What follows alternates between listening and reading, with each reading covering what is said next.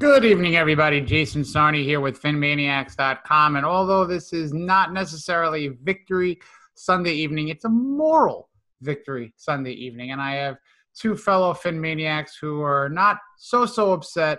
We'll talk about it. Jorge Hinojosa and Hussam Patel. We'll start with Jorge first, who, oh, so close, almost made the shot cold around the world. How you doing, sir? I'm good. I'm good. It was a it was a fun game. Uh, there was a moment there where uh, I I don't think I'm alone in saying there was a point there where we thought, oh, it's the same old Dolphins just collapsing uh, with the challenge, and you know they they came back, they fought back, and it was great to see. And it's just a small sample of of how much hope and hope potential we have with this team. We'll touch on that and the hope and the potential later on. I know you got a fun column coming out about that topic. And we are also joined by Hussam Patel, as I mentioned. And you guys were both throughout the week, the two, I would say, more confident individuals on this potential, you know, as, as we stand now, was not a victory, but it could have been. And there was a point in the game where we all thought that maybe there was some December magic again. Uh, of course, the Miami Miracle two years ago, almost to the weekend. So Hussam, I'm going to bring you on in, and I want to know what you uh, saw from you know the Dolphins, especially in the second half. Hey guys, as always, uh, great to be here, and um, I just want to say something that if you are disappointed in this loss, you got to get out of here, man. You got to get out of here with everything that was working against this team, this offense against Tua, down three starting wide receivers, down three starting running backs, down two offensive linemen, three rookies playing on the offensive line, down two starting linebackers, and Bobby McCain. Those crucial injuries where he got out really set the tone for the Chiefs. And as we said, we would have to play a perfect game for them to win. It was almost perfect, but not good enough. You know, it's well said. They it, it was almost perfect. And here, you know, you look at three plays, th- four plays really, in my mind. The Jakeem Grant bobble, which could have been caught. You want to call it a drop, what have you, but it turned into an interception. I call that a DPI right there. The refs missed out on the DPI on that. I just want to say it could have been. Cut. It could could have been, sorry, but I disagree on that one. I think that that's just the, the, the, cornerback, you know, making a play. And if it was the other way around, there's no way we like we would like that to be called, a, you know, a, a pass interference. I think he's just making a play. And in all honesty, I mean, I get it. He's being hit. But if the ball hits you right in the numbers, you yep. have to come down with that. Um, That's I'm true. The, I am in the Jorge camp on this one, Hussam. You know, if you're if you're asking two people to go up and make a play, give me the guy who gets paid to catch, not who gets paid to bat it down. So you know, Jakeem could be a size issue, you know, whatever. You, you love a six-two wide receiver to jump and high point it up there in a 50-50, but I circle that play. Doesn't happen for the Dolphins. It ends up turning into a flip situation with the Chiefs taking possession. And of course, the two plays that I think defensively were key Bobby McCain being out an injury, both in, you know, uh, I, don't think both plays were because of the co- uh, concussion protocol. Maybe one of them was, but Clayton Fejedelem just did not, you know, do the job in the running play by Tyreek Hill. And of course, in the pass play, which he was just late. He, he was just late, didn't have the Bobby McCain anchor in him that McCain has proven that he is the last couple of months and really a couple of you know years as just an entire player. But uh, Jorge, let's hear your thoughts on how the Dolphins were able to really and Husam, you mentioned it, down so many players. The next man up mindset really came into fruition today. I mean, we've, we've been waiting for a while to have that quarterback that makes everyone around them better and believe that they're going to be able to come back from, you know, a 30-10 deficit. And we have that with Tua. I mean, uh, you, you, know, he he was. I was just kidding with, with you guys before before we started the show that you know there was a point there where they were basically asking fans to come off the stands and catch passes from Tua because they were down so many bodies. Um, and and it's gonna be unfortunate, and that's the NFL. Uh, it looks like we're gonna be without Gesicki for the rest of the season. Uh, just based on this is just based on the way I saw him fall down. Uh, I, I'm not sure if it's the shoulder or the elbow. For me, it looked like the elbow, but they're saying shoulder now. Um, so you know we're gonna be without him, and, and you've got a, a guy there in Tua is just making guys look better than they are, putting them in positions to succeed. And if he can get just a little bit more help from some of the skilled players, I think these Dolphins can really make some noise in, in the next few weeks.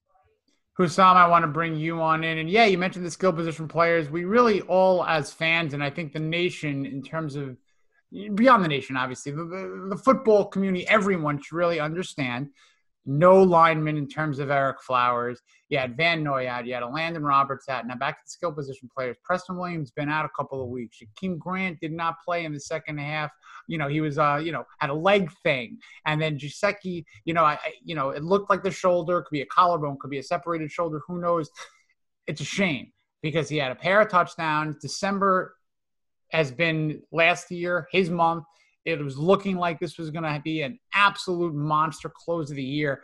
So it's a huge loss for the Dolphins if Gesicki can't get back in here. But Hussam, talk to me about the, you know, the skill position players that are coming out of the woodwork here now. Lynn Bowden Jr. had a very nice game. What are your thoughts on him and maybe some others that need to step up now? Well, first off, I want to say I did call that Mike Gesicki would have a monster game. Even before this injury, he had two touchdowns, six catches, 66 yards. Uh, Tua's trusting him a little bit more, and prayers up for Mike. Hopefully, it's not a major injury. Maybe he could come back towards the end of the season, possibly for the playoffs. Um, DeVante Parker was questionable. I don't know what happened with him. Maybe it was the hit early on in first quarter, which could have aggravated him. Also, Keem Grant had a leg thing, and Jorge, I know you joked about how we should have Xavier Howard play wide receiver. Um, I don't think of it as a joke. Maybe they should seriously consider him for some packages, you know? Um, Lynn Bowden Jr. I mean, my God. Chris Grier did such a good trade with the Las Vegas Raiders. It looks like we may have finally found our slot wide receiver after Jarvis Landry. And I said it too. He's a more leaner and faster Jarvis Landry. He just needs to get those extra reps in.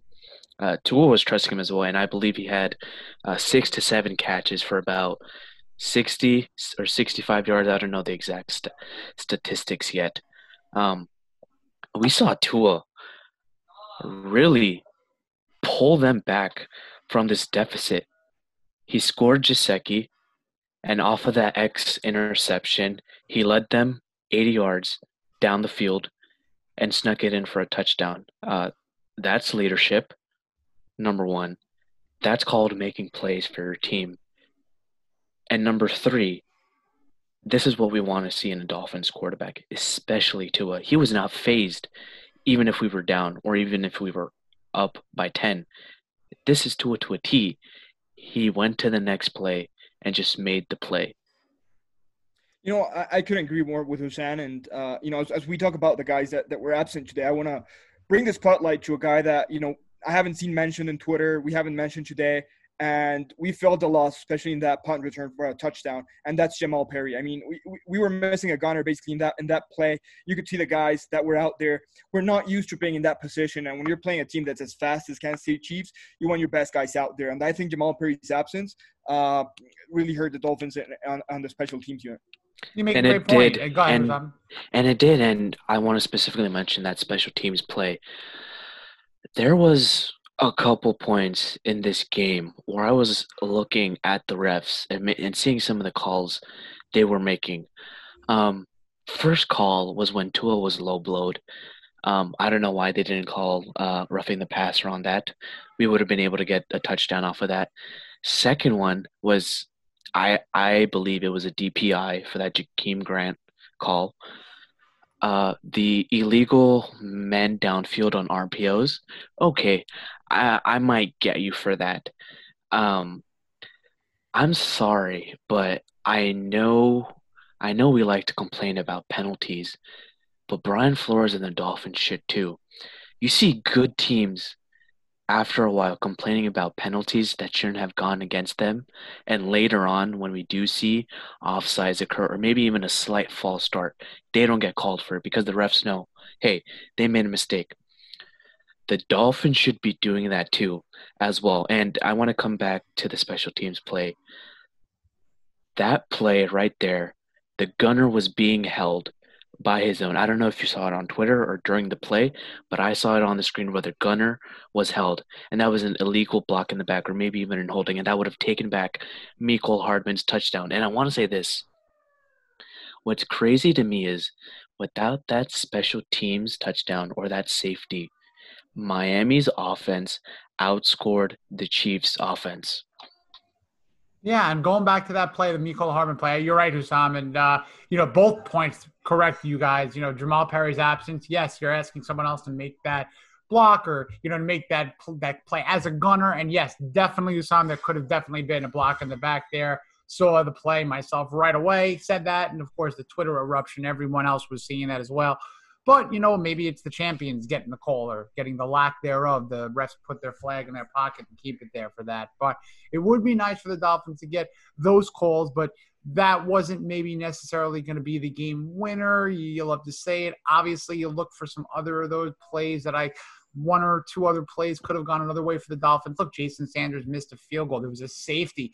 So there's five points that are just up right there that really kind of shouldn't be. And of course, when you look at the six point loss, I know that mathematically doesn't make sense, but of course, factors in the game could have been a heck of a lot different if those points weren't on for the Chiefs. So, you know, you really got to shake this loss off. I think Jorge, I think Hussam, this was a positive. You found a guy in Lynn Bowden who could be more reliant upon.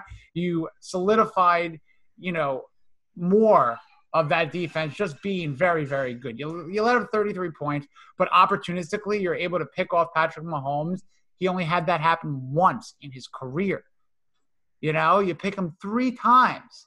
That is something that only one other defensive unit can say in the couple of years that he's been lighting this league up on fire. The Xavier Howard pick was almost like that Brent Grimes fading behind himself down in the end zone or the corner right before the end zone. It was exquisite. So a lot of positives that you can take from this. This was the Byron Jones signature game. He was all over the place. So you got to take it for what it's worth, guys. Jorge, I want to hear what you want to say uh, in terms of kind of the optimism moving yeah. forward. Look, I think uh, you know I agree with everything you just said, Jason. But I gotta say you missed on the on the biggest one, and that's uh, guys. We have head coach. We have the head coach. Uh, I mean, how many times have we seen the Dolphins, you know, down by multiple scores, just hanging their heads, not fighting back, just basically, you know, rolling over for the opposite team? How many times have we seen the Dolphins, you know, miss out on a starter, miss uh, on another starter, and then just once again rolling over? The Dolphins had both happen today, and they fought back. And what's most impressive is if you hear the guys after the game, the, the Dolphins players, the Dolphins coaches, no one is happy with it. No one is saying, you know, we were close. It's against the Chiefs oh, this or that. No, no, no. They expect to win. And the hardest thing to, to develop in the NFL or any sports franchise for that matter is a culture. And Brian Flores, in less than two full seasons, has really developed a winning culture in Miami where guys are playing for each other, where guys are playing for the coaching staff, for the institution, for the organization. And I mean, only 14% of the Dolphin snaps are free agents next year. And that's mostly Elandon Roberts, and Ted Karras. Um, two guys that look, I think they deserve to be to come back. I hope the Dolphins bring them back. Then again, if if they don't, I trust this front office to replace them with guys that are going to come in at a high level, anyways. So, guys, we're on the right track. It's year two of the rebuild. We're eight and five. We're very much in the hunt of the playoffs. Whether we get there or not, this team is on the right track. We've got a head coach. We've got a defensive coordinator. We've got a quarterback and we've got the culture. So things are looking up. No one likes to lose. Um, it's awful, you know, to, to, to go out of a game saying coulda, woulda, shoulda. The Dolphins were there today against the Super Bowl winning Kansas City Chiefs. This is a very young team that just needs to learn to put their foot on the other team's throat and keep it there for the whole game. But I have absolutely no doubt they're going to learn to do that. And I have absolutely no doubt that we're on the right track. Well said, Jorge. And Hussam, I want to get uh, you on in here to kind of hopefully play off that optimism. Coulda, woulda, shoulda. You're absolutely right, Jorge. There are no no moral victories in the NFL. As fans, we might be feeling morally okay with it. Players, they sure as hell are not.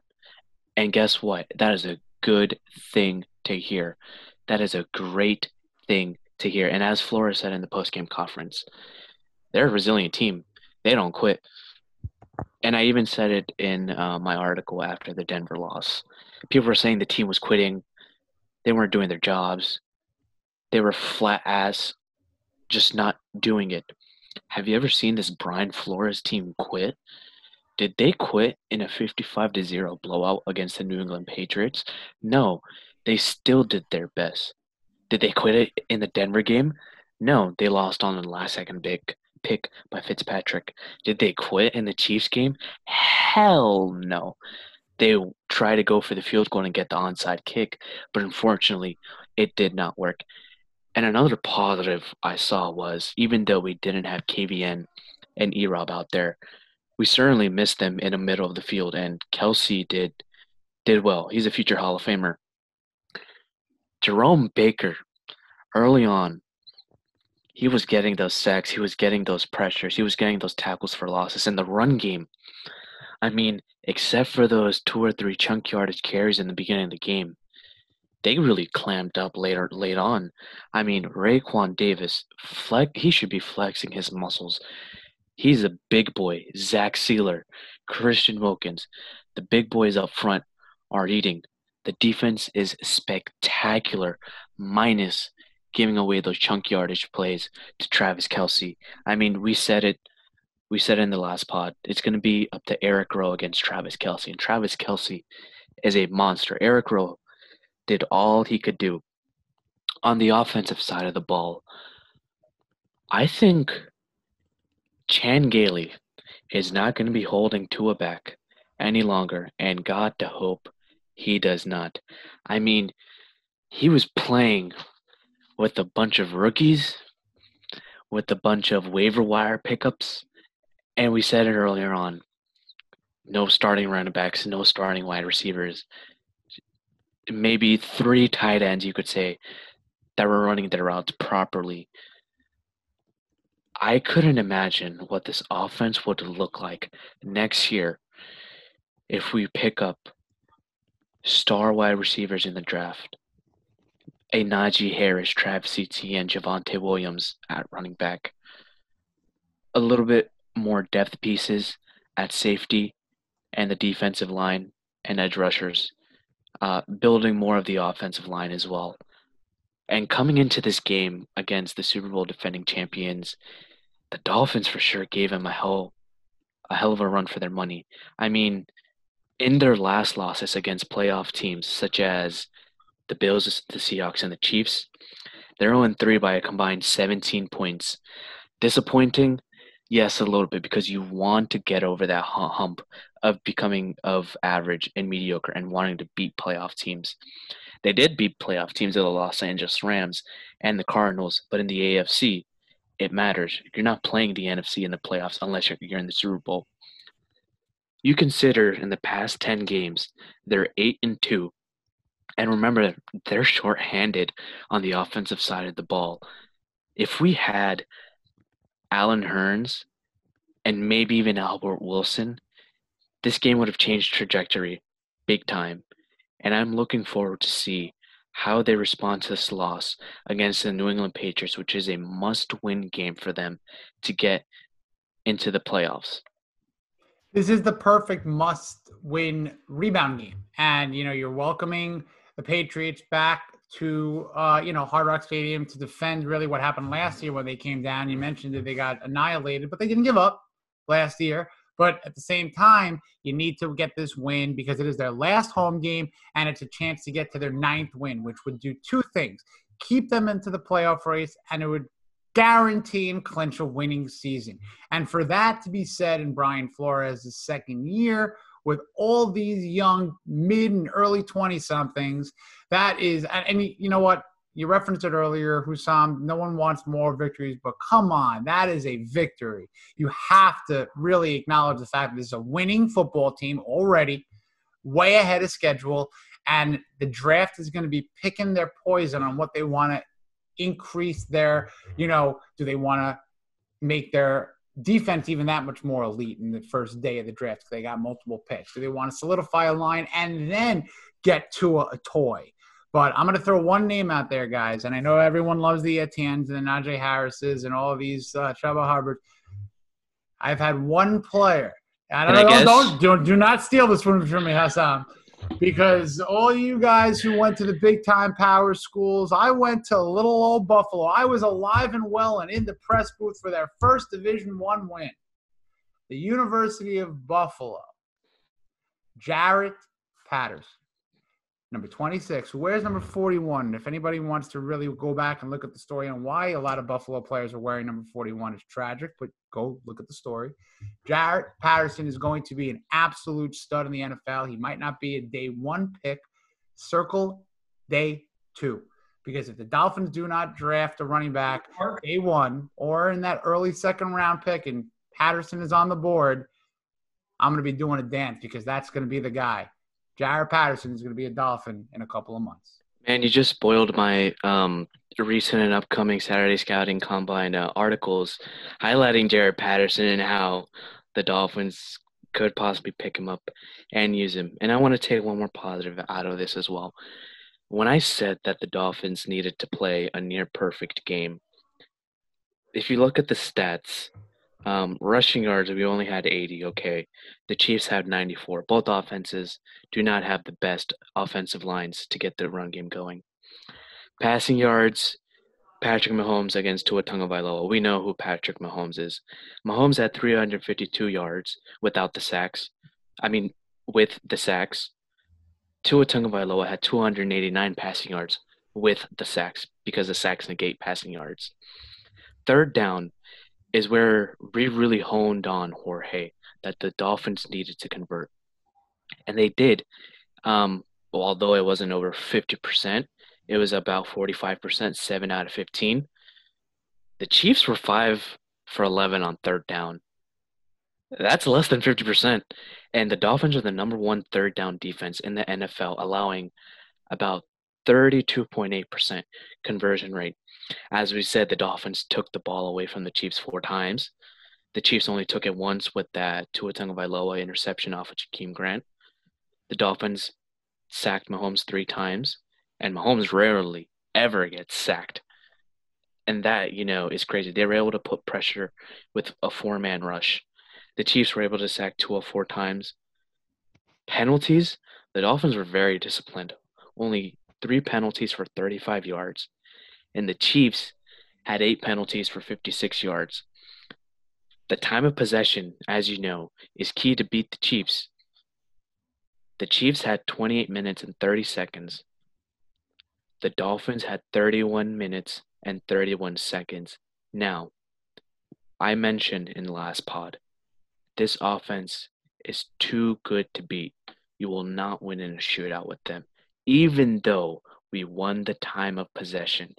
It came to the to Miami's offense against Kansas City's offense, and Kansas City's offense ruled supreme. And that is the issue Miami has right now. They do not have the weapons. Come 2021, those weapons will be coming, and those weapons will be good. 2021 is a season to look out for. Jorge, I think that ties perfectly into what you're jotting down right now. And I'm sure we're going to be publishing momentarily after this pod airs tonight. So why don't we uh, get out of here with uh, more optimism, you know, and uh, see what we can head into looking for for the Patriots next week. I mean, it's, it's going to be a good game. It's it's a Bill Belichick coached Patriots against a Dolphins team. Those are never going to be easy. Uh, but honestly, I see no reason why the Dolphins should not go into that game uh, you know, with, with high energy, with passion coming over from this game, knowing it's a must win for them, and, you know, just making sure that the Dolphins win this game. And to do that, and Hussein basically hit it right in the nail, we need Chan Gailey to really open that playbook for Tua, keep it open. Don't try to limit him now that he's shown what he can do. And honestly, it's going to be the next man up. And Lynn Bowden and Malcolm Perry, they're two rookies. They were quarterbacks in college. Guys, they need to step up and they need to prove that, you know, as Bill Parcells said, if they don't bite as puppies, they're never going to bite. So, you know, it's not the circumstances you want for them. You want to give them time to develop. Unfortunately, you know, the injuries to this team, uh, this team have suffered, uh, it's it's going to impact them. But they need to step up and they need to show that they they they belong in the NFL. That's exactly right. And I think that next week is really kind of, you know, I've said this before don't show me what you do after a win, show me what you do after a loss. And to welcome those Patriots and to really not welcome them, to beat the pants off of them, that would say a lot and that would tell the league a lot. So I guess that will do it for week 14. Unbelievably quick season, it seems like, in all the midst of COVID and what have you. So that's another factor where you have to give the Dolphins credit. They're really handling that aspect of this very, very well. And to have everything with that set at eight and five, everything has got to be looked at as a win. So for Hussam Patel, for Jorge Hinojosa, and for everyone out there listening for PhinManiacs.com, Jason Sarney, have a terrific rest of your weekend. Fins up, everybody.